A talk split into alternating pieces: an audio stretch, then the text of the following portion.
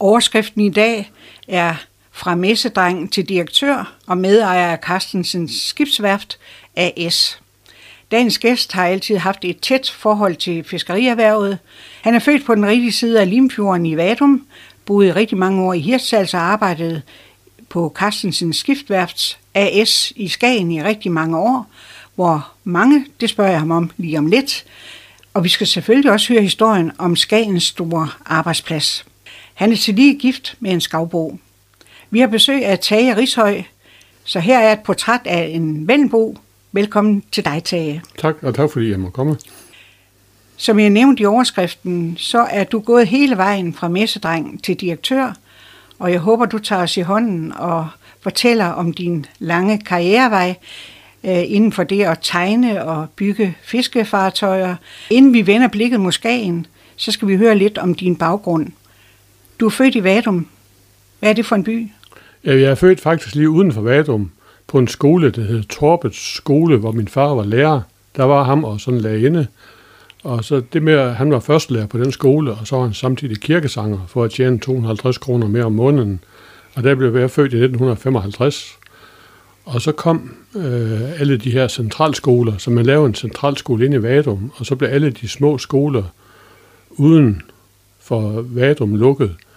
Øh, min far kunne komme med derind, men så søgte han i stedet en stilling som førstelærer på en centralskole oppe i Lille, oppe ved Frostrup, hvor man havde lukket mange af de skoler, der lå ude omkring. Og så flyttede vi derop i 1959. Hvad var det for en familie, du er vokset op i? Min far han er som sagt øh, uddannet lærer og kom fra Astrup. De var otte søskende, og min far var den eneste af dem, der sådan set fik en, en uddannelse, en længerevarende uddannelse. Og min mor kommer fra Nørre Lyngby, et lille fiskerleje imellem Lønstrup og, og Lykken, som I fleste kender heroppe, hvor min øh, bedstefar var fisker, og så havde de et lille husmandsted, og min øh, mormor gik derhjemme. Og der fik jeg så, kan man sige, min første interesse for, for skibe. Jamen havde dine forældre overhovedet relationer til fiskerierhvervet? Ikke, ikke ud over min, min, øh, min morfar, som var fisker. Og så var der nogle af min fars brødre, øh, som blev fiskere dengang øh, i 60'erne. Der kom gode penge i fiskeriet. Der havde jeg en onkel, der købte et skib. Han, han var oprindelig vognmand, og så begyndte han at fiske fra Hirtshals. Og det gik jeg vældig meget op i, da han fik det her skib. Og jeg havde et par andre onkler, som også begyndte at fiske. En var, gik fra at være falkmand og tog ud og fiske og blev maskinmand øh, maskinmester på en tråler for Hirsals. Og en anden onkel, der var landmand, øh, for at tjene lidt ekstra penge, så var han nede og låse fisk for havnen i Hirsals. Og han tog også hyre og tog ud og fiske. Så der, der var jo, det, det var ligesom et Klondike Hirsals der i begyndelsen af 60'erne, hvor vi flyttede til i 63. Hvornår kom din egen interesse for vand og skibe? Ja, mine forældre sagde, at den var der jo meget tidligt, for hvis vi var ude og køre en tur, og jeg så vand, og min far ikke ville stoppe, så sagde jeg altid, at jeg var tidstrængende, og så var han jo nødt til at stoppe bilen, så jeg kunne komme ud og, og nyde øh, udsigten over Limfjorden, eller en, en eller anden jolle, jeg har for øje på, eller hvad det nu var. Så interessen har en eller anden mærkelig grund været der hele tiden. Og da vi boede nogle år deroppe ved Lille, der var det, der hed Lille Strand. Der kom nogle af eleverne jo fra. Øhm, og der var, der også, der var vi jo tit nede øh, ved Fiskerleje i Lille Strand, som lå 4-5 km fra selve Lille. Og, og jeg synes jo, det var vældig interessant med de her skibe, de øh, hæver op på, på, på, på stranden. Og man kan sige, det der så skete på det tidspunkt, vi, vi flyttede til Lille der i 62, 63, øh, nej undskyld, vi flyttede til i 59 og flyttede fra i 63. Det der så skete deroppe, det var, at havnen i Hanstholm var under bygning, og så kunne min far jo godt regne ud, at når den bliver færdig, så flytter de fleste fiskere fra Lille Strand til Hanstholm. Og det var også det, der skete. Og derfor søgte vi så til Hirsals, hvor vi havde nogle familie. Og øh, jeg kan huske, jeg husker stadigvæk den dag, jeg gik i første klasse på Lille Centralskole, jeg husker stadigvæk den dag, jeg stod øh, sådan en lørdag eftermiddag nede i kælderen og, og stod og, ved, ved en høvlbænk, vi havde, og stod og byggede et lille skib, sådan et lille modelskib. Øh, og så kalder min far, at jeg lige skal komme op, og så siger han, hvad siger du til, vi skal flytte til Hirsals? Jeg var ovenud lykkelig, selvom jeg skulle have nye kammerater og alt det der. For der var jeg vant til at komme, og der var der jo en havn med nogle store fiskutter. Og jeg, det var jeg vældig tilfreds med. Og så flyttede vi så til Hirsals øh, i 1963, hvor min far så kom til at arbejde på Hirsals Kommuneskole. Men I fik et stort chok, da I flyttede til Hirtshals? Ja, lige, lige, lige den dag, øh, vi flyttede ind. Min, min mor han moster, moster Else, øh, som var gift med en fiskeeksportør, Erik Christensen, og de, de havde en, en fiskeeksport. Og de havde ingen børn. Og hun havde glædet sig ufældeligt til, at vi kom derop, fordi hun tog sig rigtig meget af øh, min søster og mig selv, fordi de ingen børn havde. Og det første, vi får at vide, da vi kommer ud på Skovvejen, hvor vi boede, øh, der var der blevet sendt en mand ud og sagde, Else, Horn død samme morgen, som vi flyttede til Hirsals. Så det var synd både, og hun var kun 60 år gammel, og det var synd for både, det var for, forfærdeligt for hende og hendes mand jo ikke, men øh, det var også savnt for os. Vi har glædet os til at gå op til faster Else, som vi kaldte hende, selvom det var min, min mors faster. Men du var meget fascineret af havnen. Måtte du gå derned øh, selv som lille? Ja, det, det måtte jeg jo selvfølgelig ikke. Jeg var kun syv år dengang, men øh, så var det sådan en fast kutume, at, øh, at, at lørdag formiddag, eller, lør, eller lørdag eftermiddag, når vi, vi gik jo i skole om lørdagen dengang, så kørte min far mig med en tur rundt havnen. Og han var sådan set mest interesseret i færge, færgerne, der kom ind. Så vi skulle altid ned og se, når der kom en færge ind, og se, hvad biler der var med. Han var meget interesseret i biler. Men så fik jeg da en tur rundt havnen. Da jeg så blev lidt ældre, så fik jeg jo så lov at køre ned efter skoletid, sådan ganske kort. Jeg skulle være hjemme i løbet af en time. Men var jo kun øh, 9-10 år, jeg fik lov at køre på havnen, kan jeg huske. Fiskerierhvervet, det var stort i Hirtshals, og øh, du drømte vel egentlig også om selv at sejle rundt, eller hvad? Jamen, jeg, jeg drømte jo nok om at blive fisker dengang, og øh, nogle af mine kammerater, deres far var jo øh, var fisker og naboer. Der var mange naboer, der var fiskere og havde skib, og så var jeg jo tit med ned ombord. Øh, og dengang, der kom der en masse nybyggede fiskekutter til Danmark. Øh, på det tidspunkt blev der bygget en del øh, skibe i, i Holland, og færdigrustet i Danmark, blandt andet op ved Karsten Skibsværft. Og der blev bygget en masse øh, trålere i Østtyskland, øh, som kom til Danmark som bytte øh, for det fisk, man leverer derned. Øh, i, I Skagen kom der vel omkring 50. Det var fiskeeksportør Antonissen, og øh, der, der, der blandt andet gjorde det. Og på tilsvarende måde i Hirsals, der var der en, der tog skib hjem, og så øh, blev de betalt med nogle østeuropæiske trakter og sådan noget. Øh, så det var starten på alle de skibe, der kom til Hirsals. Og de var ikke nødvendigvis ejet af fiskere, de var ofte ejet af advokater og, og hvad hedder det, um, erhvervsledere, som betalte for mig i skat, og så på den måde kunne man så få noget skattefradrag, og så satte man nogle lokale fiskere i gang, som så blev skibere. Men fiskerierhvervet, det var egentlig også enormt stort i Hirtshals. Ja, det var vel egentlig verdens største havn for landing af sild på et tidspunkt. Ja, på et eller andet tidspunkt tror jeg nok, det var. Det var i hvert fald, der var mange svenskere, der landede sild i Hirtshals dengang, og der blev blandt andet bygget en svensk sømandskirke i Hirtshals. Det siger jo noget om, hvor mange der kommer, når, når, når man gør det.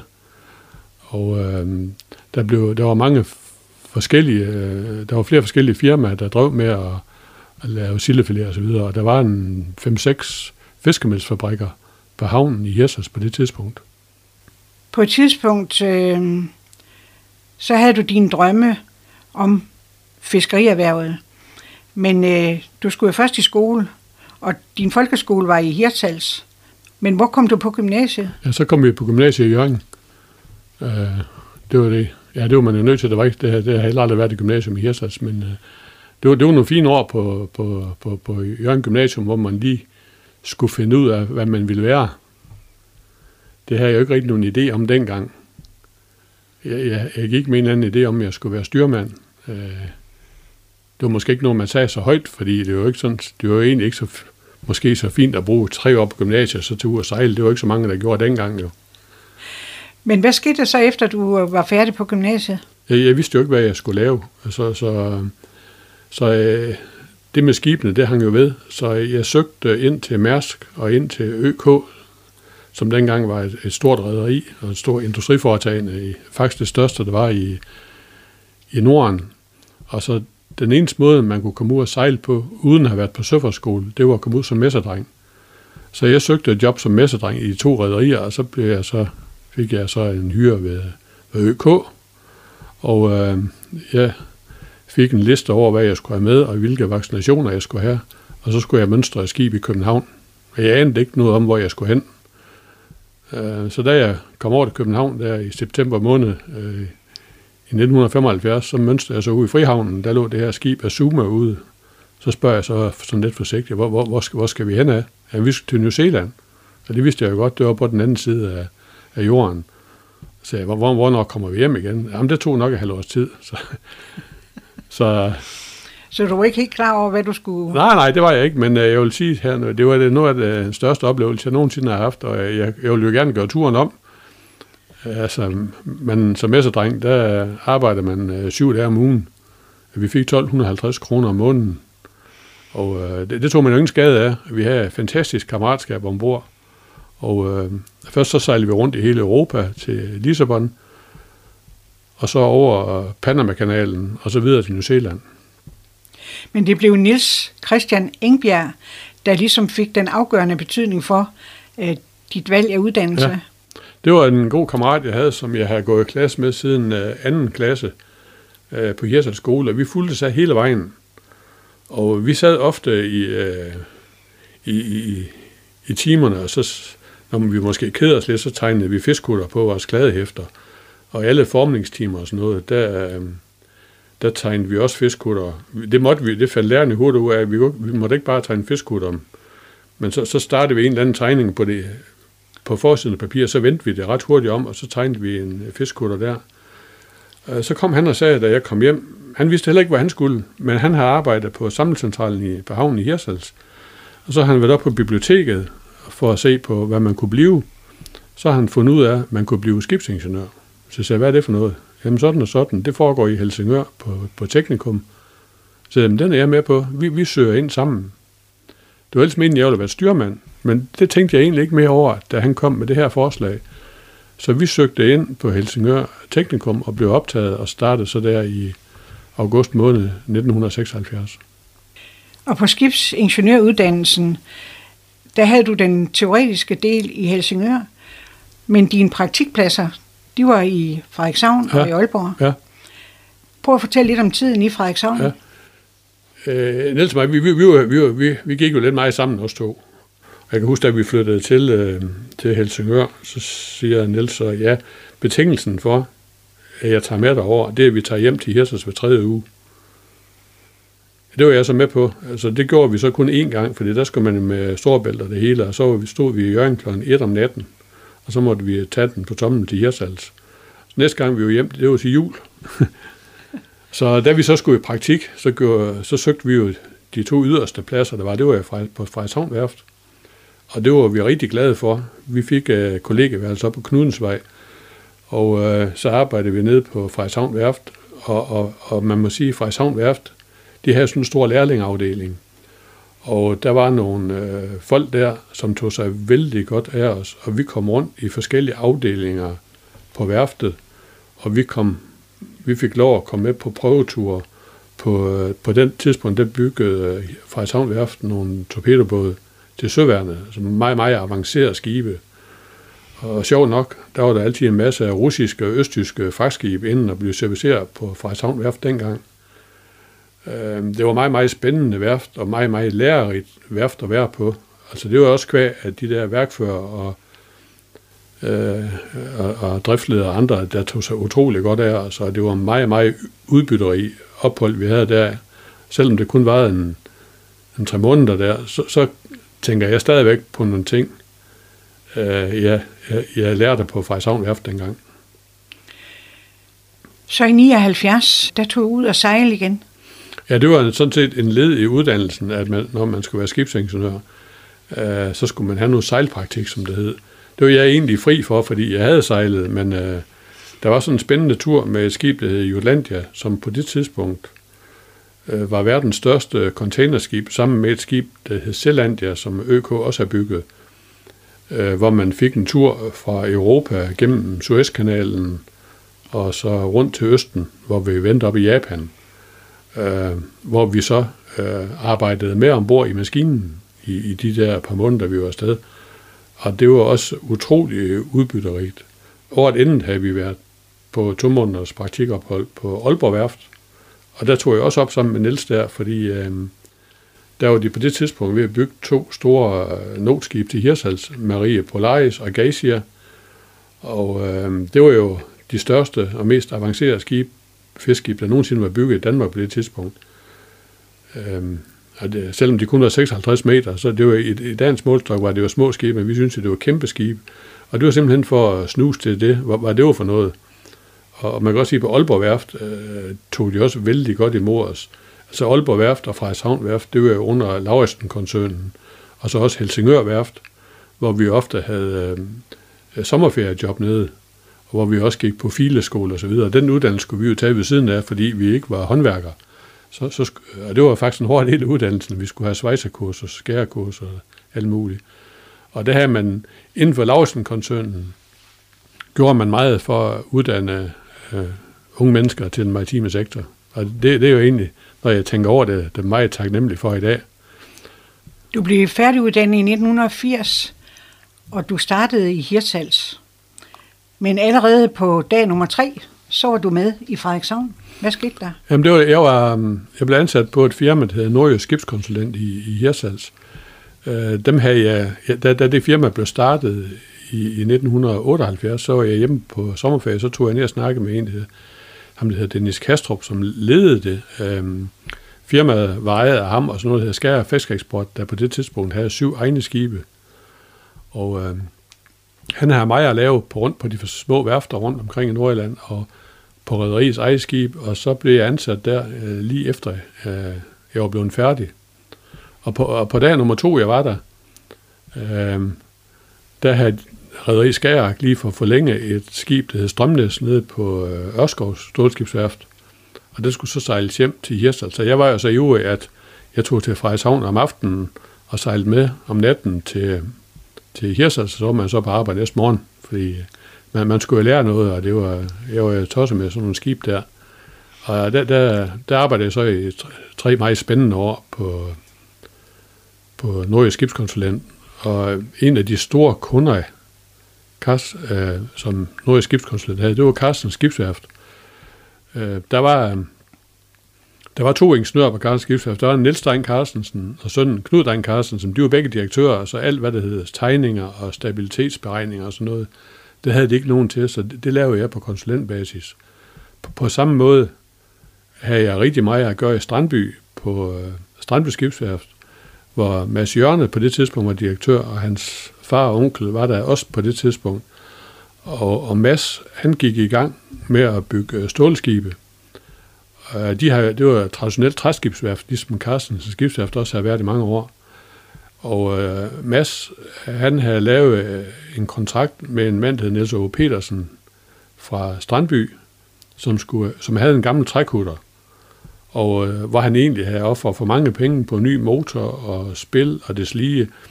Og så blev de enige om, at øh, han skulle have bygget et nyt skib, et nyt skrov, og så skulle vi sætte de ting over i den her. Så det her skrov, det blev faktisk bygget helt op. Øh, Mads fandt et værft helt op ved Trondheim i, i Norge, og så fik vi bygget det skrov deroppe. Og så skulle... Øh, og det gik, alt gik godt, og tegningen blev lavet, og øh, man var meget omhyggelig, det var ens første skib. Og så skulle Niels Åges bror, Olof, han, han skulle så slæbe det ned fra Nordnorge, eller fra Trondheim, og så til Strandby, efter den her fiskkutter. Da de så runder Lindas Næs, så ringer Niels Åge ind om morgenen til Dennis Kastrup og siger, at det vender forkert. Det var ikke så godt, det lå med bunden i vejr. Så den var væltet under bukseringen. Det var let skrov. Så fik vi den slæbt ned til, øhm, til, til grenen, og jeg, jeg sejlede ud med en hirselskutter fra Riget Skajak, som, som tog sig af sagen. Så Dennis og vi tog med ud. Vi var nu slukket, og vores første skib, den lå der med bunden i vejr. Og så kom der en, en kutter op fra Strandbyt, øh, Heidi Sande med Jerry Gottliebsen. Han havde en trækutter dengang. Han kom så derop med en dykker, og så, så hoppede dykkeren i vandet, og så satte den tamp på masten af den, der senere blev til, øh, til Karen Folden. Og så hævde vi den op. Og så blev den så slæbt videre. Så slæbte vi den så, den her hirselskud, og så slæbte vi den så til, øh, til Strandby. Og da vi kom til Strandby, der var der nok 500 mennesker på kajen. Så det kom alle ud af sejl, sagde de. Men øh, der var ikke kommet dråbe vand i den, og vi fik, øh, masse fik den bygget færdig, og den sejler faktisk den dag i dag. Øh, den kom til at hedde Sonjan til sidst, og nu, nu er den så lige blevet solgt øh, fra, fra Strandby, så den er over 40 år gammel og still going strong. Men det blev Skagen, der for alvor kom til at betyde noget for dig sådan rent erhvervsmæssigt. For efter de tre år, som du nævnte før i Hirshals, så fik du tilbudt job på Carstensens skibsværft. Var det før eller efter, du har mødt din kone? Nej, men jeg, jeg, jeg, jeg mødte min kone faktisk i Hirsals ved en fælles kammerat i 1977. Og vi blev så gift øh, det år, øh, hvor jeg startede med at arbejde i Hirsals. Og, øh, og vi boede i Jørgen på det tidspunkt. Hun arbejdede på Jørgen sygehus som lægesekretær. Og så blev jeg tilbudt arbejde op ved Carstensens skibsværft. Og øh, jeg, jeg ville jo gerne til Skagen. Jeg ville gerne prøve noget nyt. Men hun havde jo et godt job i Jørgen, så hun var egentlig ikke så meget for det. Men så tog hun op og snakkede med overlægen på øh, Skagen sygehus. Overlæge Åby hedder han. Og øh, så var der faktisk et job til hende, så hun startede egentlig en måned før jeg så skulle starte derop. Så, så har vi så været i, fik vi solgt vores hus i Jørgen, og så har vi så været i øh, Skagen siden. Vi har taget Rishøj i studiet og taget øh, din kone, Marete. Hvordan træffede du hende? Jamen det var... Hvor mødte I hinanden? Ja, vi mødte hinanden. Jeg havde, jeg havde en, en god kammerat, og vi skulle holde en fest ude ved en tredje kammerat, og så han mødte en meget, meget sød pige i Aalborg, sagde han. Så skal vi ikke købe og hente hende? Jo, det kunne vi da godt. Så kørte vi til Aalborg og hente hende, og så var jeg forelsket hun sig i, i mig i bilen på vej hjem over. Det var egentlig meningen, det var, det var Hans Hartmann. Det, det, han, han havde bare lidt på Marete der, men så, så endte det så med, at jeg løb med hende. Så, men vi er jo ikke blevet uvenner over det jo. Så, sådan var det bare jo. så har vi så holdt sammen siden. gift i rigtig mange Vi har været gift lige, gift lige siden, ja. Så kom hun jo så til Helsingør og fik... Øh, og var der det sidste år, jeg læste, hvor hun arbejdede på sygehuset i øh, Hillerød. Men flyttede I så til Skagen som familie?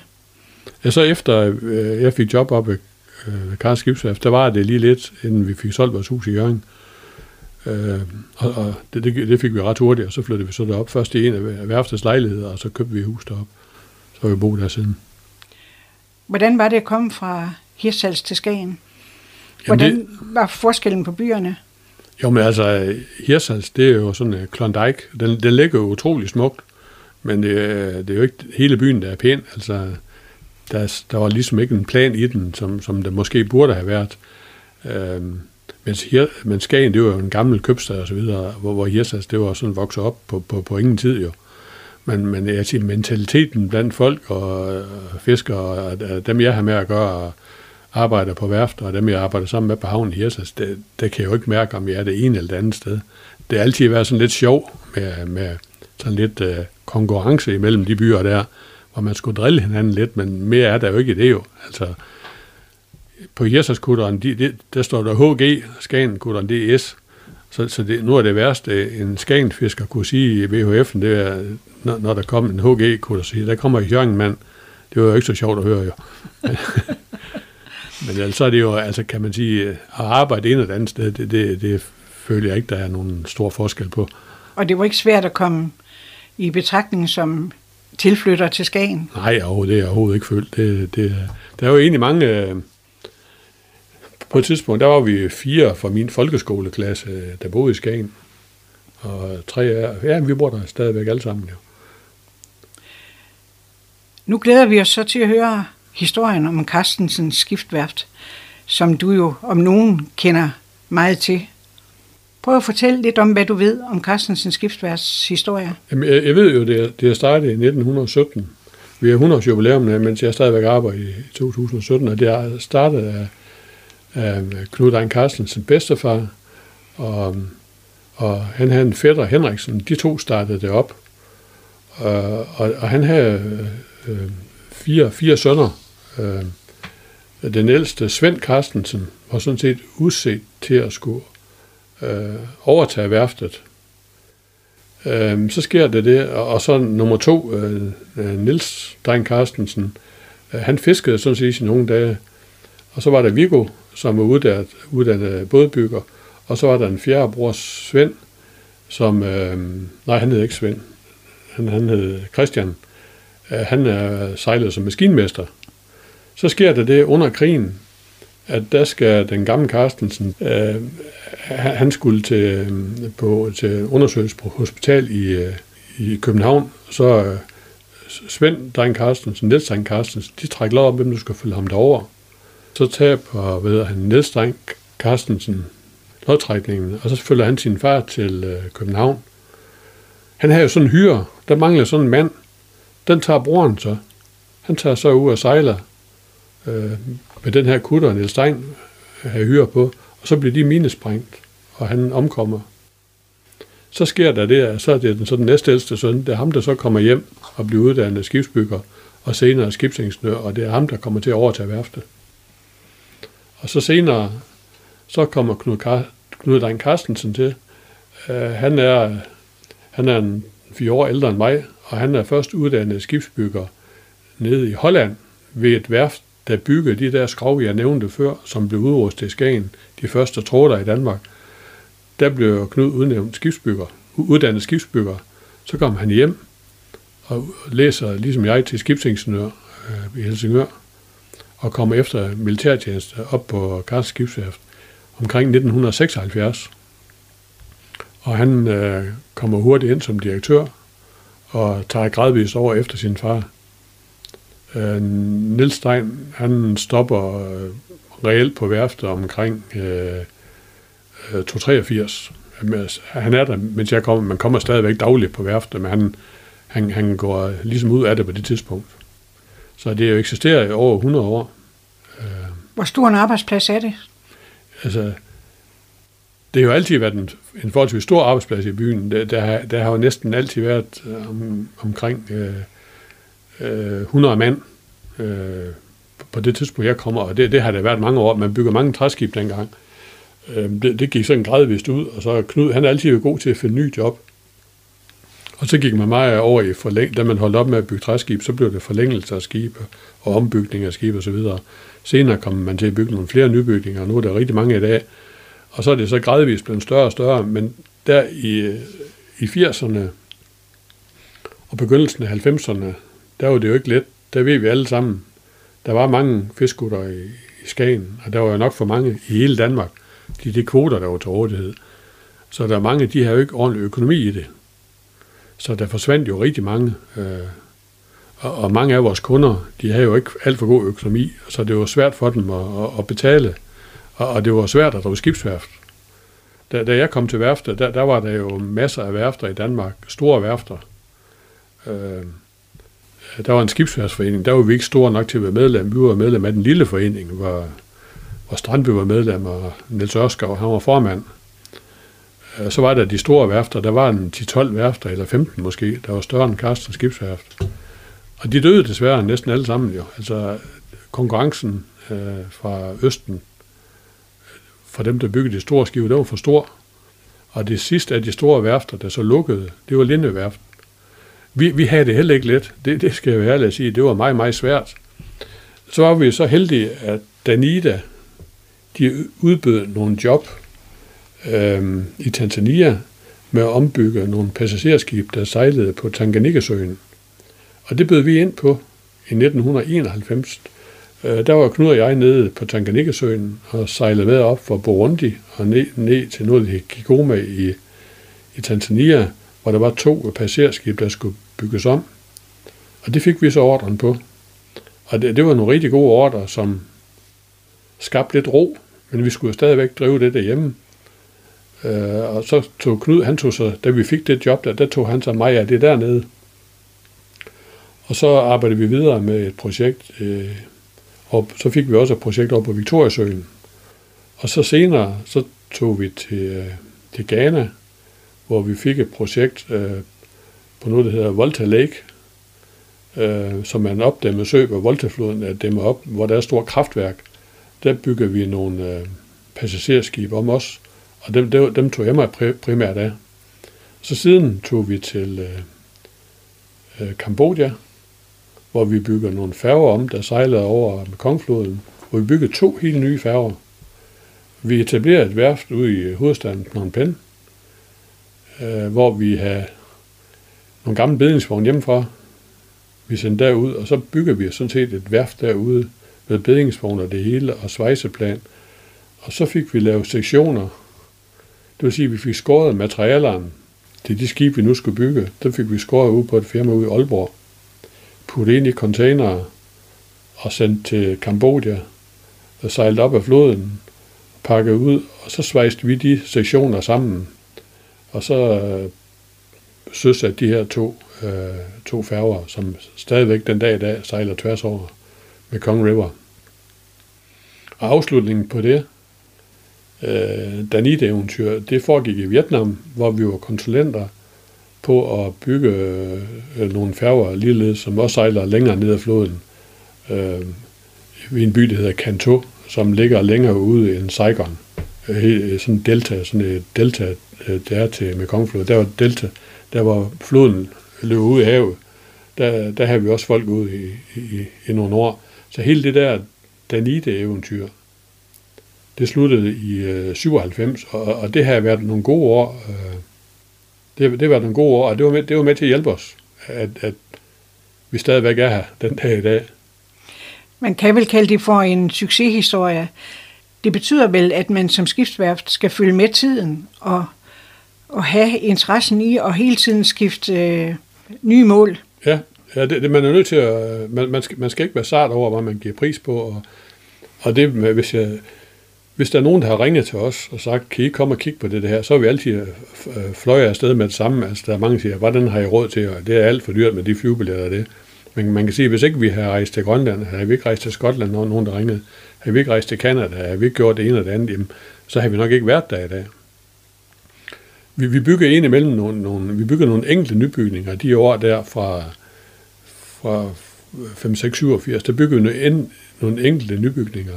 Men så havde vi en god uh, irsk kunde, der kom og spurgte, om ikke vi kunne bygge en ny 45 meter pelagisk travler til ham. Frank Doherty hedder han. Og på det tidspunkt havde vi ansat en, en ung skibsingeniør, øh, Ken Damgaard, som kommer fra Hirsals, og ham kendte jeg fra han var dreng. Fordi øh, mens jeg var i Hirsals, der havde jeg tegnet en nybygning til hans far, øh, hvor vi faktisk byggede skrovet i Frederikshavn. Nu, øh, det der er sket meget i skibsbygningen den her kommune. Bjerg Maskinfabrik øh, nede fra Savn, de bygger skrov. Og Ørskov, de havde en gård, der hed Knappen dengang. Derude, der lavede vi alle skabelonerne til at bygge det her skrov. Så samar, man kan sige, samarbejde mellem de her værfter i Nordjylland, den, den har altid været fin. Så, så fra den gang er, der her kendt, han her ligesom mig, han var ikke ret gammel, så sagde han tegn fiskutter. Og han øh, tog samme uddannelse som mig, uden at have nogle svinkerover. Og han var kun 22 år, da han blev færdig som skibsingeniør, og så blev han så ansat øh, på Hvidesande Skibsværft. Og jeg, jeg vidste jo, jeg kendte ham jo, jeg vidste jo, at han var en dygtig, han var en dygtig ung mand. Så jeg ringede til ham der og sagde, kunne du ikke tænke dig at komme til Skagen og arbejde? Og det kunne han egentlig godt. Så han skulle lige tænke sig om. Så ringer han efter nogle dage. Så nej, det, han kunne ikke få sig til at rejse for dem, fordi det nu var så meget at lave og så videre. Så gik der nogle måneder. Så ringer han så, øh, om mit tilbud, det stod ved magt, fordi nu, nu er de gået konkurs. Det hedder Johannes Christensen skibsværft. Så du kommer bare. Og, jamen, det problem er, at jeg har noget arbejde med, siger han så. Jamen, så hvad er det? Jamen, vi skal forlænge den kutter, min far han havde, du var med til at bygge. Der har jeg lavet en kontrakt på, og for, for at forlænge den til en, en øh, fisker fra, fra Hanstholm. Så den tager du bare med, kendt. Og så gik vi i gang. Og da han så ringer Frank Dorje, han har et nyt skib, så er kendt, så har han jo løbet af få dage øh, lavet et generalarrangement, øh, og, og en tegning af skibet og en specifikation, og jeg regnede en pris ud, og vi, vi fik en kontrakt. Og siden da har vi bygget fem skibe bare for Frank der, og vi har bygget to til hans bror. Øh, alt i alt har vi jo bygget omkring 17-18 skib til, til Irland og et par stykker til Nordjylland. Og, og siden den dag, altså der fik, vi, kan vi sige, der fik vi fat i den rette mand. Han har sådan set en af mand tegnet og projekteret cirka 75 skib, som er bygget fra 97 og op til i dag. Hvis ikke det snart er 100, ja, nu skal jeg nok prøve at tælle efter. Øh, så det, det, der kan man sige, der fik vi fat på den rette mand på det rette tidspunkt. Hvor stor en betydning har skiftværftet for Skagen? Jamen, det har, den har jo den betydning, at øh, dengang, som jeg sagde før, der var der 100 ansat, nu er der 500. Og det giver selvfølgelig øh, gode skattepenge til kommunen, og det holder gang i nogle forretninger osv. Øhm, det har så også udviklet sig ud over i Skagen, kan man sige. Øh, det er jo, der er jo mange af de underleverandører, som vi bruger, det var dem, som før øh, Ørskov lukkede deres nybygningsafdeling ned, og Frederikshavn Værft lukkede, de her arbejde på Frederikshavn Værft og Ørskov, og mange af de sagde til mig, er det ikke godt for jer, at Ørskov og Frederikshavn Værft lukker sig? Nej, det er i hvert fald ikke godt for os, fordi så risikerer vi at miste alle de her underleverandører. Men man må sige, Ørskov kom jo i gang igen, og øh, alle de underleverandører, de er sådan set meget stærkere i dag, end de var dengang. Og dem har vi jo en stor glæde af i Skagen, blandt andet Nord Sol fra Frederikshavn, øh, og andre af de firmaer, der opstår øh, på resterne af de værfter. Så der er jo næsten lige så mange ansat inden for skibsbygning her i vores kommune i dag, som der var dengang, vi havde de to store værfter hernede. Og så Karls Skibsværft, de har så sideløbende, vi har siden den, den, den Western Viking, jeg nævnte, der byggede vi skrovet i, øh, i Nakskov. Øh, der byggede vi nogle skrov dengang, men så begyndte vi at, at bygge Polen. Og nu er det jo, øh, for at gøre en lang historie kort, endt med, at Karls Skibsværft har købt sin egen afdeling dernede, hvor der er cirka 500 ansat. Så man kan sige, Karls Skibsværft beskæftiger direkte 500 mand, eller 500 mand i Danmark og 500 i Polen, plus et stort antal underleverandører. Hvor stor er forskellen på Skagen skiftværft og så øh, Strandby skiftværft for eksempel? Jamen, øh, ned på øh, Jobi Værft, som det hedder i dag, der er de vel omkring 50 mand. Og, og Jesper Forhold, som ejer det, han var faktisk lærer på værftet, da jeg startede der. En meget, meget, dygtig øh, ung mand, øh, som blev uddannet bådbygger. Og han havde allerede bygget sin første båd, inden han kom i lære, så det kunne han godt det der.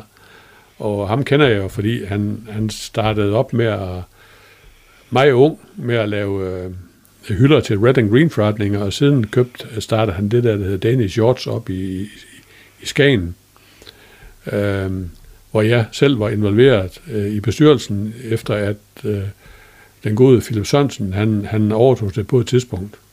Og Mads er jo kommet videre, Carsten skifter overtog så på et tidspunkt Danish George, og der Jesper Forhold kom så videre med Holbæk Værft og har nu Jobi Værft her i, i, i Strandby. Øh, Jobi Værft laver nogle, nogle mindre skibe og har overhaling af mange af søværende skibe.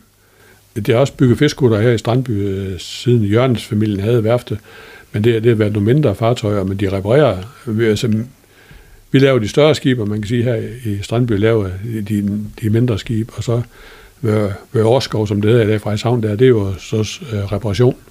Der er to store reparationsværfter i Danmark, Ørskov og så Fagjart, det tidligere Fredericia Værft. Og så har Carstensen jo også en stor reparationsafdeling. Øh, men man kan sige, at Frederikshavn Kommune har, det er skibsværftskommunen i Danmark, hvis om nogen er det. Plus vi har uddannelse, vi har, vi har øh, MAN, øh, som er verdens førende inden for øh, propeller til, til skibe. Vi har uddannelse i Frederikshavn Kommune, det skal vi ikke glemme. Vi har Martek, som nu også begynder at uddanne skibsingeniører. Det er de startet med i år. Det er jo ingen hemmelighed, at det er svært at få unge mennesker til at flytte op på vores ende landet. De der, jeg, jeg har arbejdet på Karlskib i 36 år. På de 36 år, der er vi meget få. Det er under 10, der er flyttet til Skagen, fordi vi har fået arbejdet deroppe. Kendt, som jeg nævnte før, han, han, kom til, han kom til Skagen og blev gift med en af vores kontorpiger. Jeg var gift med en skovbo i forvejen. var, det, var det ikke gået sådan, så ville vi måske ikke været i Skagen. det, det ved jeg ikke. Men det, det er svært at få folk til at flytte op. Og Skagen er jo en fantastisk by. Ja. Man skulle tro, det ville være attraktivt at flytte til Skagen. Problemet er jo, der var jo engang tre skoler, ikke? Nu er der en folkeskole. Der var et sygehus. Det var tit sådan, man sagde jo tit, at ingeniører, de var gift med sygeplejersker. Så, så det, det er jo svært at finde et job til begge, begge deroppe. Men nu kan vi heldigvis se, vi kan se mange af vores, nogle af vores udenlandske medarbejdere, de begynder jo egentlig at flytte op og købe hus, og konen kan også få arbejde. Så det er en positiv historie. Det er jo ikke sikkert, at de flytter hertil fra Brønderslev, Men at de så flytter til Gdansk, det er, jo, det er jo fint. De har børn med, der skal i skole, og det er jo godt for kommunen, at der kommer nogen hertil, der kan tjene nogle penge og betale noget skat. Tage, hvordan har dit øh, eget forløb været i hierarkiet i øh, Skagen skibsværft? Jamen det, det, vi, vi, vi, vi snakker ikke så meget om hierarki.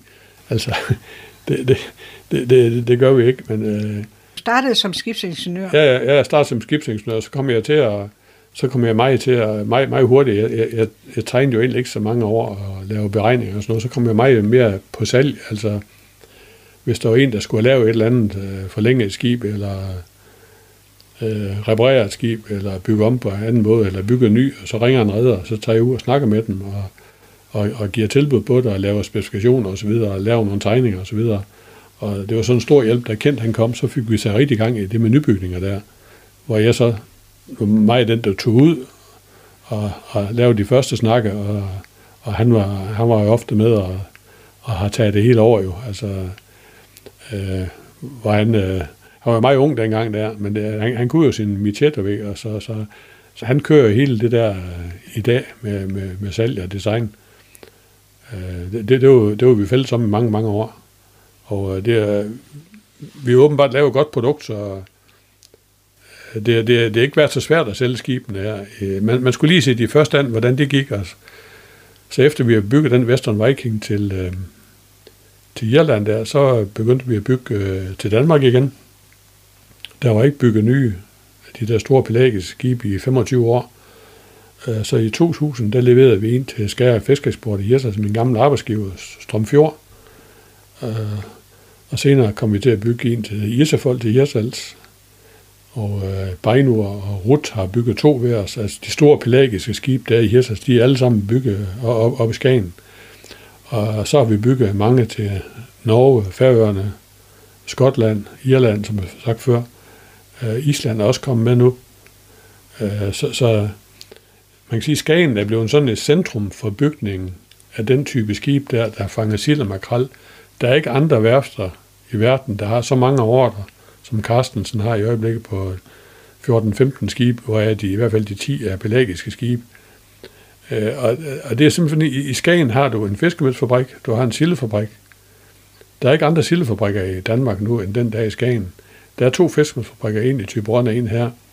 Så mange redere, når de kommer til Skagen og, og lander, jamen, så ser de over til værftet. Nu kan vi lige gå på værftet og kigge. Og vi kan også komme med vores fisk i, i Skagen. Og Skagen har en vældig, vældig fin, stor havn, hvor der er masser af plads, hvor du altid kan få en plads at ligge. Altså når man kigger i, i Skotland og Irland og Norge, der har de sådan nogle små kajer, når de ligger ved, mens kajen har en, øh, Skagen har en fantastisk havn, som er meget attraktiv at komme ved, og man kan få lavet alt i, i byen, og der er en stor viden om den her type skib i Skagen. Det er også ved vådbinderen, der, der kan lave travl til den. Øh, det viser sig også, at der er norsk vådbinder i Skagen, fordi det, det er sådan et centrum for den type fiskeri der. Men du skiftede titel på et tidspunkt fra skibsbygger til direktør? Nej, det er jeg, Jeg har aldrig kaldt mig direktør, men, men på et eller andet tidspunkt, så blev værftet så stort, at øh, nu når vi skulle, jeg, jeg tog jo ud og lavede mange tilbud og sådan noget, og skrev under, og så sådan, sådan rent juridisk, så skal man jo nok have, være med i direktionen for at kunne gøre det. Og, og på det tidspunkt var Knud mig, øh, som sagt, der var han meget væk i Tanzania, og øh, så blev det bare lavet sådan, jeg kom med i direktionen, og kaldte, så blev jeg kaldt direktør, ikke også? Og så kunne jeg egentlig skråne, uden at han behøver at være der. Det og, så, altså, og så siden han kom øh, kendt også med i direktionen, da det blev endnu større. Øh, men det er jo ikke noget, vi går og kalder os jo. Men, øh, det, det, er bare sådan formelt, så skal der jo være en. Det, man kan jo ikke se, når Knud Carstensen går rundt, at han er, han er direktør på værftet. Og det kan huske en historie, jeg også er fra Strandby. Der, de har fået en ny lærling hernede, så er en, der siger til Jule, hvad er, og så broren der, hvad, hvad er I egentlig hernede? Nej, jeg ved jo ikke rigtigt, men det var faktisk dem, der ejede det, men de gik jo rundt i en kædelak. og Mads Jørgen, han kørte jo også som de trukken, ikke? Det, det, det, er som om, det er jo ikke som at være direktør i sådan en anden type virksomhed, kan man sige. Men du blev også medejer? Ja, så på, på et tidspunkt, øh, omkring 2000, var det, da det gik meget fremad, øh, så for ligesom at sikre et generationsskifte, så var vi fem ledende medarbejdere, der fik aktier i værftet. Kent og jeg, og så vores økonomichef Kim, og så øh, lederen af vores øh, nybygningsandel, Benny Christensen, og så lederen af vores øh, reparationsandel, Claus Hansen, de, de fik alle sammen øh, mulighed for at købe aktier i værftet. Så du er stadigvæk medejer? Nej, øh, der, der er sådan en regel om, når man går på pension, man ikke er fast tilknyttet det mere, så, øh, så skal man sælge sine aktier, og de er så solgt. Men det, det, så den tilknytning, jeg har til værftet, der, det er jeg bestyrelsesmedlem af Carstensen Fonden. Det er sådan til det hele. Men værftet, det er i hvert fald groet i størrelse fra få medarbejdere til 500 medarbejdere. Jeg vil ikke sige få, jeg, vil, altså, jeg synes 100, det er jo også mange jo. Ja, ja. Men fra mindre til ja, 500. Ja. Øh, men det er vel egentlig også vokset fysisk? Ja, det, det er faktisk vokset meget fysisk. Det, det, det startede jo allerede i 1972, øh, hvor der var to værfter i Skagen. Der var Nipper skibsværft og Carstens skibsværft. De, de ligger lige ved siden af hinanden. Øh, tidligere, øh, i 1955, der blev værfterne flyttet hen, hvor det er nu. Før lå de derhen, hvor restaurant Parkhus er. Der var sådan et bundgangsbassin. Så blev det flyttet længere vest i havnen. Og øh, der, så, så i 72, der, der køber Karsten, så det hedder Nipper Skibsværft. Og øh, så senere hen, der var der bygget sådan en malerhal i Skagen af i Nordfisk, hvor man kunne tage skib ind. Man kunne tage de skib ind, der på det tidspunkt var de største fiskhuller i Danmark, der kunne man tage det ind, og så kunne man sandblæse og male dem. Øh, det købte øh, vi så på, i, øh, i begyndelsen af 90'erne. Og så senere hen øh, overtog vi øh, værftet op i Nuuk, Grønland, det, vi fik en henvendelse fra et rederi, som uh, havde skib deroppe, at uh, det var hjemmestyret, der drev det her uh, værft. Og de ville gerne have noget værftekspertise ind i det. Så fik vi sådan en management-aftale på at være med til at drive det. Og så på et tidspunkt, så købte Karsten Skibsværft halvdelen af hjemmestyret, og senere hen overtog man hele værftet derop. Og det blev sådan set drevet som sådan satellitvirksomhed, øh, hvor der er et, øh, en lagerchef og en øh, driftschef deroppe, der styrer det med en enkelt kontordame, og så blev alle, alle regnskaber og sådan noget lavet ned i Skagen. Og det, det er det, vi så har haft i, i, i mange år efterhånden. Og så senere hen overtog vi så det, der hedder Danish Shorts, som Jesper var med til at starte op, sammen med en ung mand, som hedder Peter Havschild, som også er uddannet op ved os. Ham og Jesper, de stod i lærer sådan øh, med på års mellemrum.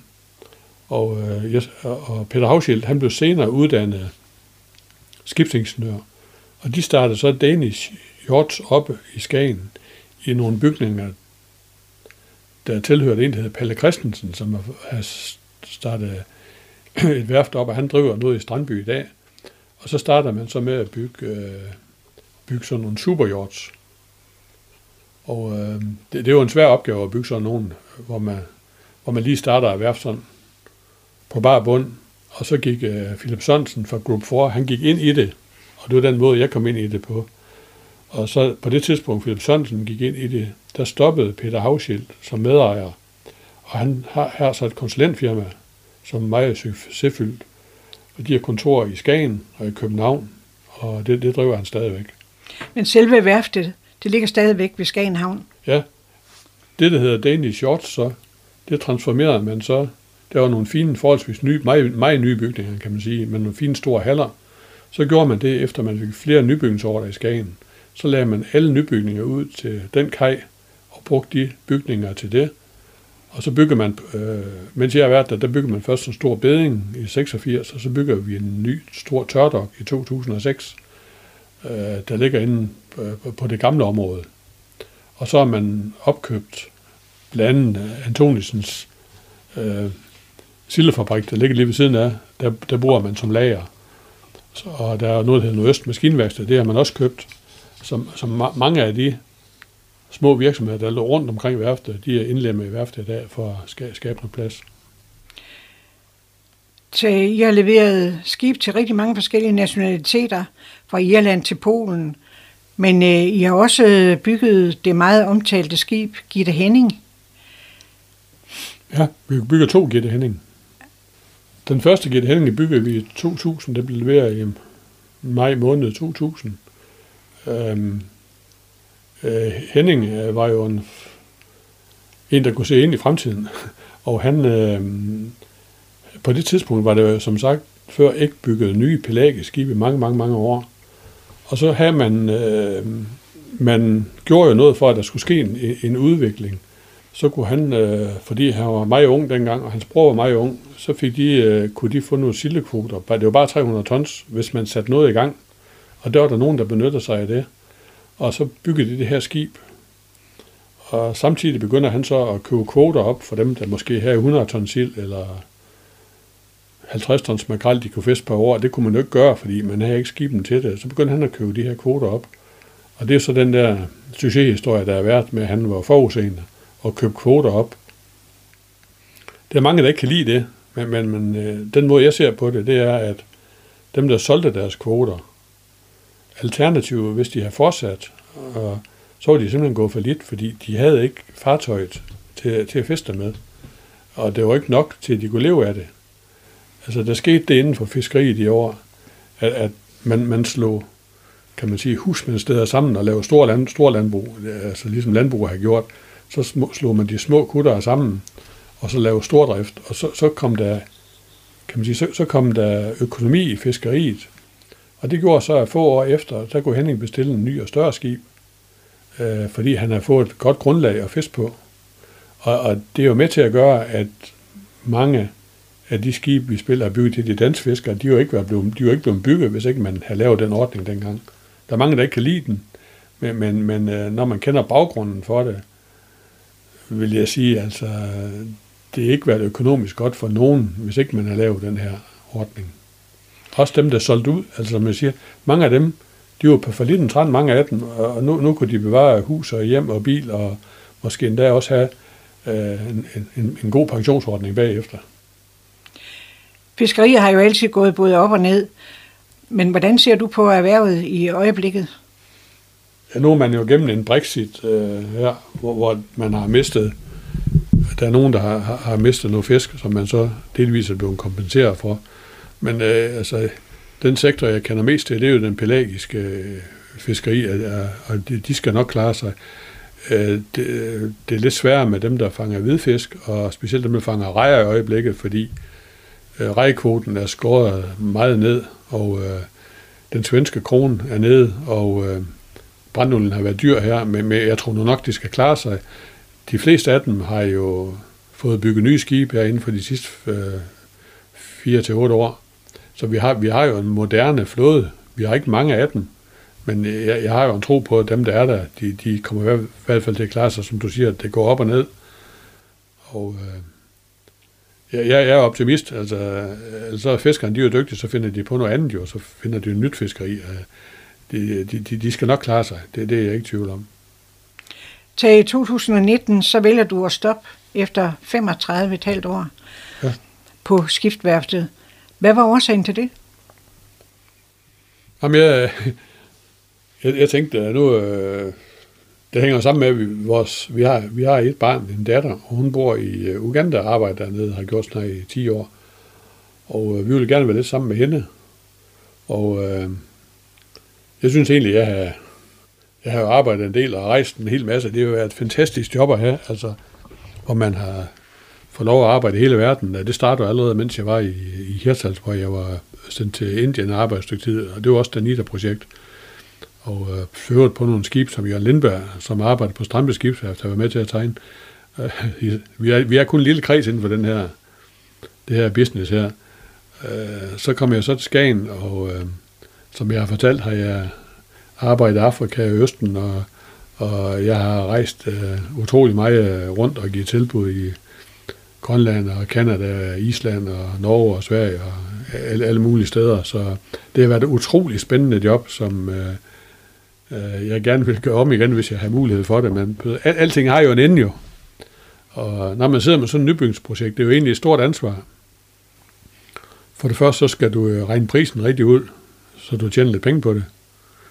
Og øh, så når man sidder med sådan en stor nybygning der, det er jo en kompliceret sag, så jeg, jeg ofte tænker på, hvis nu jeg glemmer et eller andet en dag, hvis nu jeg glemmer at købe en eller anden pumpe eller en eller anden hjælpemaskine, og så skibet ligger her ved færdigt, så vi mangler den, så er det ham, den gamle der, og tænkte, inden jeg risikerer noget i den retning der, så, øh, så, kan jeg, så, så vil jeg hellere gå og have det godt. Og, og så, så har jeg så været så heldig at få på bestyrelsesposter ved siden af.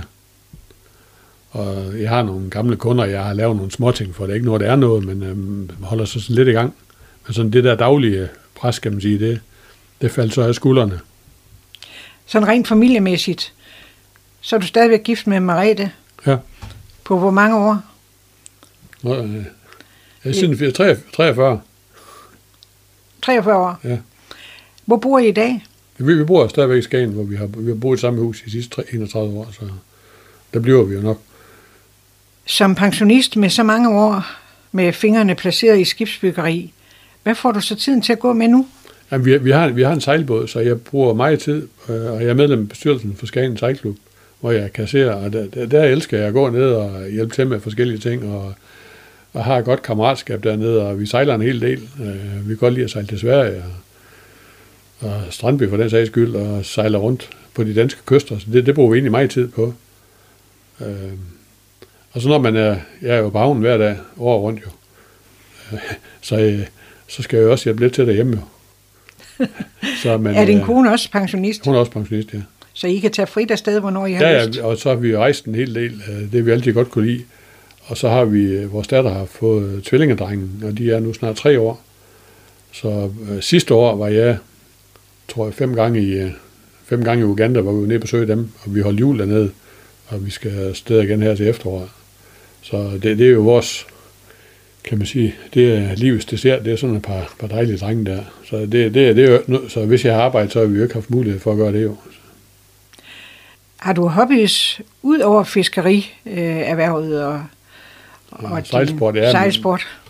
Jamen, så dyrker jeg, jeg dyrker badminton og tennis og sådan noget, så det, jeg, jeg dyrker lidt sport og spiller stadigvæk fodbold med mine gamle kammerater fra Jersas en gang om året. Så, jeg går meget ud af at holde kontakten med sådan en gammel kammerat og sådan noget, det kan jeg egentlig godt lide. Ja. Men desværre så ham, jeg, vi nævnte først, Niels Ingbjerg der, som vi har, vi har været sammen hele livet. Uh, han døde her i januar måned, og uh, ham har jeg haft et tæt samarbejde med også. Øh, han var ansat inde ved Søværnet. Det er jo ikke kun fiskkutter, vi har bygget op i Skagen. Øh, vi har bygget tre inspektionsskib til Søværnet, som har base her i Frederikshavn. Nu er vi tilbage i Frederikshavn igen. Knud Rasmussen var den første, og det var, dem var han projektleder for inde ved Søværnet og jeg var projektleder på Karens Skibsværft, og vi, vi har haft meget tæt samarbejde. Og øh, ham talte jeg jo med en gang om ugen, om øh, mest om skib og sejlskib og fiskeri og søværn og det ene og det andet. Ikke? Så det, det savner jeg at have den, den ugenlige kontakt med ham, men, men sådan er livet jo en gang imellem. Hvad synes du om Skagen som turistby, når man sådan er fastboende? Jo, mere er det, det altså, der kommer jo mange her. Nu så i går, der var et krydstogsskib med 5.000 mennesker så kom der en masse mennesker gående, men det, det har der jo altid gjort. Jo. Der har altid været mange turister i Skagen. Som tidligere værftsmand, Øh, som erhvervsmænd i det er jeg jo glad for, at der har været fremsynende mennesker, der har sørget for, at vi har fået en stor dejlig havn i Skagen. Det, den er jo ikke kun til glæde for krydstogt industrien. Den gør jo også, at mange andre store skib kommer ind, hvis de skal, altså dem, der ligger ude på redden herude, hvis de skal lave et eller andet, så kommer de ind det, det, det åbner mange muligheder, at man har været så fremsynet, at man har bygget sådan en stor havn i Skagen. Der er mange, der ikke kan forstå, hvad skal vi med den, ikke? Altså, men altså, sådan en havneanlæg der, det skaber jo altså en udvikling. Man kan godt nok ikke se det på byens øh, befolkningstal. Det er desværre gået tilbage. Øh, fra da jeg kom, der tror jeg, der var 12.500. Nu er jeg ikke, om der er 8 nu. Det er jo sådan lidt en trist udvikling. Ja, hvad kan det skyldes? Huspriser? Nej, nej det, det, jeg, jeg, jeg ved godt, huspriserne de er blevet øh, store, høje i Skagen, men de er jo ikke høje i forhold til andre steder i landet. Altså, du får jo ikke noget lejlighed i København, for det, du, du kan stadigvæk købe hus i Skagen til en million kroner, ikke? Du får jo ikke noget lejlighed i København for under 2 millioner kroner. Øh, og, og jeg, jeg forstår ikke rigtig den der med, at... Men det er jo hele, det er jo hele området. Altså, man kan sige, Hirsals også gået tilbage. Der er mange af de der mindre byer i Nordland, de går jo tilbage alle sammen. Øh, Frederikshavn stagnerer vel lidt. Sæby går, går frem på grund af, at det er måske lidt tæt på, øh, på Aalborg, ikke? Men, men øh, de byer rundt omkring Aalborg, som du tager Biersted og hvad det hedder, øh, Vadum og dem, de, de, der kan man jo se, at man bygger støvring og skørping, der bygger man nye hus. Øh, det, det er ligesom om de der store byer, de har noget tiltrækningskraft. Og man kan sige, at med den nye uddannelse, vi kommer, der er kommet til øh, Frederikshavn, det er godt nok kun 15 studerende, men kan de nu finde en kæreste og blive gift her, ikke med en lokal, ikke? altså vi kan holde på dem, øh, og, og få dem ansat i nogle af de der fine virksomheder, vi har i kommunen, det, det, det ville være godt. Men jeg, jeg, jeg kan jo ikke forstå, at der ikke er flere, der er flyttet til Skagen, men øh, så, sådan er det bare. Og jeg ved fra min datters klasse, der er en tilbage ud af, af en hel klasse, mens min, min kones årgang, der vil jeg sige næsten halvdelen af i Skagen. Der var det mere brugt, man blev hjemme. Og jeg kan se, jeg se for Hirsers, hvor jeg selv kommer fra, der bor der, der bor der også nogle, der bor der også nogle enkelte stykker. Og, øh, og der er også, jeg snakker om det her i weekenden, jeg var sammen med nogen hjemme, som deres børn, de flytter også jo. Det, det er ikke bare Skagen, der har problemer. Der er en anekdote, der siger, at dem, der bor fast i Skagen, de har rigtig, rigtig svært ved at komme ud af byen og komme helt til Frederikshavn. Ja, men det er altså, jeg kan huske før i tiden, øh, mine svigerforældre, de kørte 5.000 km om året. Så drillede jeg dem med at sige, at nu når man kører ud af Skagen, du, du, har jo også, du skal køre de første 20 km, inden når du kommer ned til rundkørslen ved Aalbæk, så kan du vælge, om du vil fortsætte livet, eller du drejer til højre. Man kan også sige, der, der er jo ikke så mange muligheder. Jo, men... Så det er en kæmpe beslutning. ja. Her til sidst, øh, hvad er det allerbedste ved Skagen? Jamen det er, at vi har, øh, altså, øh, for mit eget vedkommende, det det, jeg kan godt lide. Øh, vi har jo den her driftige havn. Vi har, vi har en meget, meget pæn by. I modsætning til mange, mange, mange af de andre byer i, i, her i Nordjylland, hvor folk flytter fra, der står den ene ruin efter den anden. Det har vi jo ikke i Skagen. Der kommer nogen, der kører husen op og sætter den pænt i stand, hvilket er godt for områdets håndværkere osv. Øhm, så er ligegyldigt, hvor vi går hen, så vi kan jo gå ud i, til strand på begge sider. Og, altså, udlempen, det er jo, hver gang man skal noget, så er der så pokkers langt. Det er nok også derfor, at skavbrønden er lidt svært ved at komme ud af byen en gang imellem. Som jeg siger, hver, hver gang jeg har mødt nogen, jeg har rejst mig ud og ind i Aalborg Lufthavn, hver gang jeg møder nogen, så jeg siger, hvad skal du hen? Jeg til Skagen. Jeg er altid den, der har det længst hjem, når man er landet i Aalborg. Men det har jeg ikke haft noget imod, jo altså. Jeg kan ikke forstå, at der ikke er flere, der flytter op. Man kan have et godt liv deroppe. Du så det er dit råd? Ja, det, det kan man også i Strandby, og det kan man også i Aalbæk. Altså, det er jo hele kommunen. Vi, vi er jo en kommune her, som skal stå sammen. Der er, ikke, der er ikke noget, der er bedre end andet. Altså, man hører jo tit, nu har de det i Frederikshavn, og nu har de det i Skagen. Altså, det, jeg synes, det er sådan en gammel sludder. Glæder jeg nu over, når der sker noget nyt, om det er det ene eller det andet sted. Ikke? Altså, vi tager jo ikke noget for hinanden. Vi prøver på at hjælpe hinanden. Vi er jo en stor kommune, og som erhvervsmæssig, som du har hørt før, altså, vi er afhængige af de folk, vi kan få fra Strandby, og de underleverandører, vi har fra, fra Frederikshavn og andre steder. Ikke? Det, vi, vi har jo det hele i byen her. Vi har store elektrikerfirmaer, vi kan lave motorer, vi kan det hele. Vi, vi kan bygge helt skib, vi, vi kan få det hele her fra kommunen. Det, det er jo fantastisk. Der er ikke mange, der kan det, men nu er det lige min gebet, ikke også? Men, men øh, alle kommuner, de har sådan forskellige styrker. Man siger, den, den maritime del, det er jo vores, vores styrke med fine havne, Øh, nu senest CB blevet udvidet, ikke? Altså, vi har Rønnehavn, altså de andre havne, jeg nævnte. Det, det er jo ikke mange kommuner, der har sådan et maritimt liv, som vi har. Så du står et godt sted i dit liv lige nu? Jamen, det synes jeg da. Tak til Tage Rishøj for din fortælling om dig selv og Carstensen Skibsværfts AS i Skagen. Tak, Tage, fordi du kom. Ja, tak for at jeg måtte komme. Udsendelsen her var tagelagt af Gitte Hansen.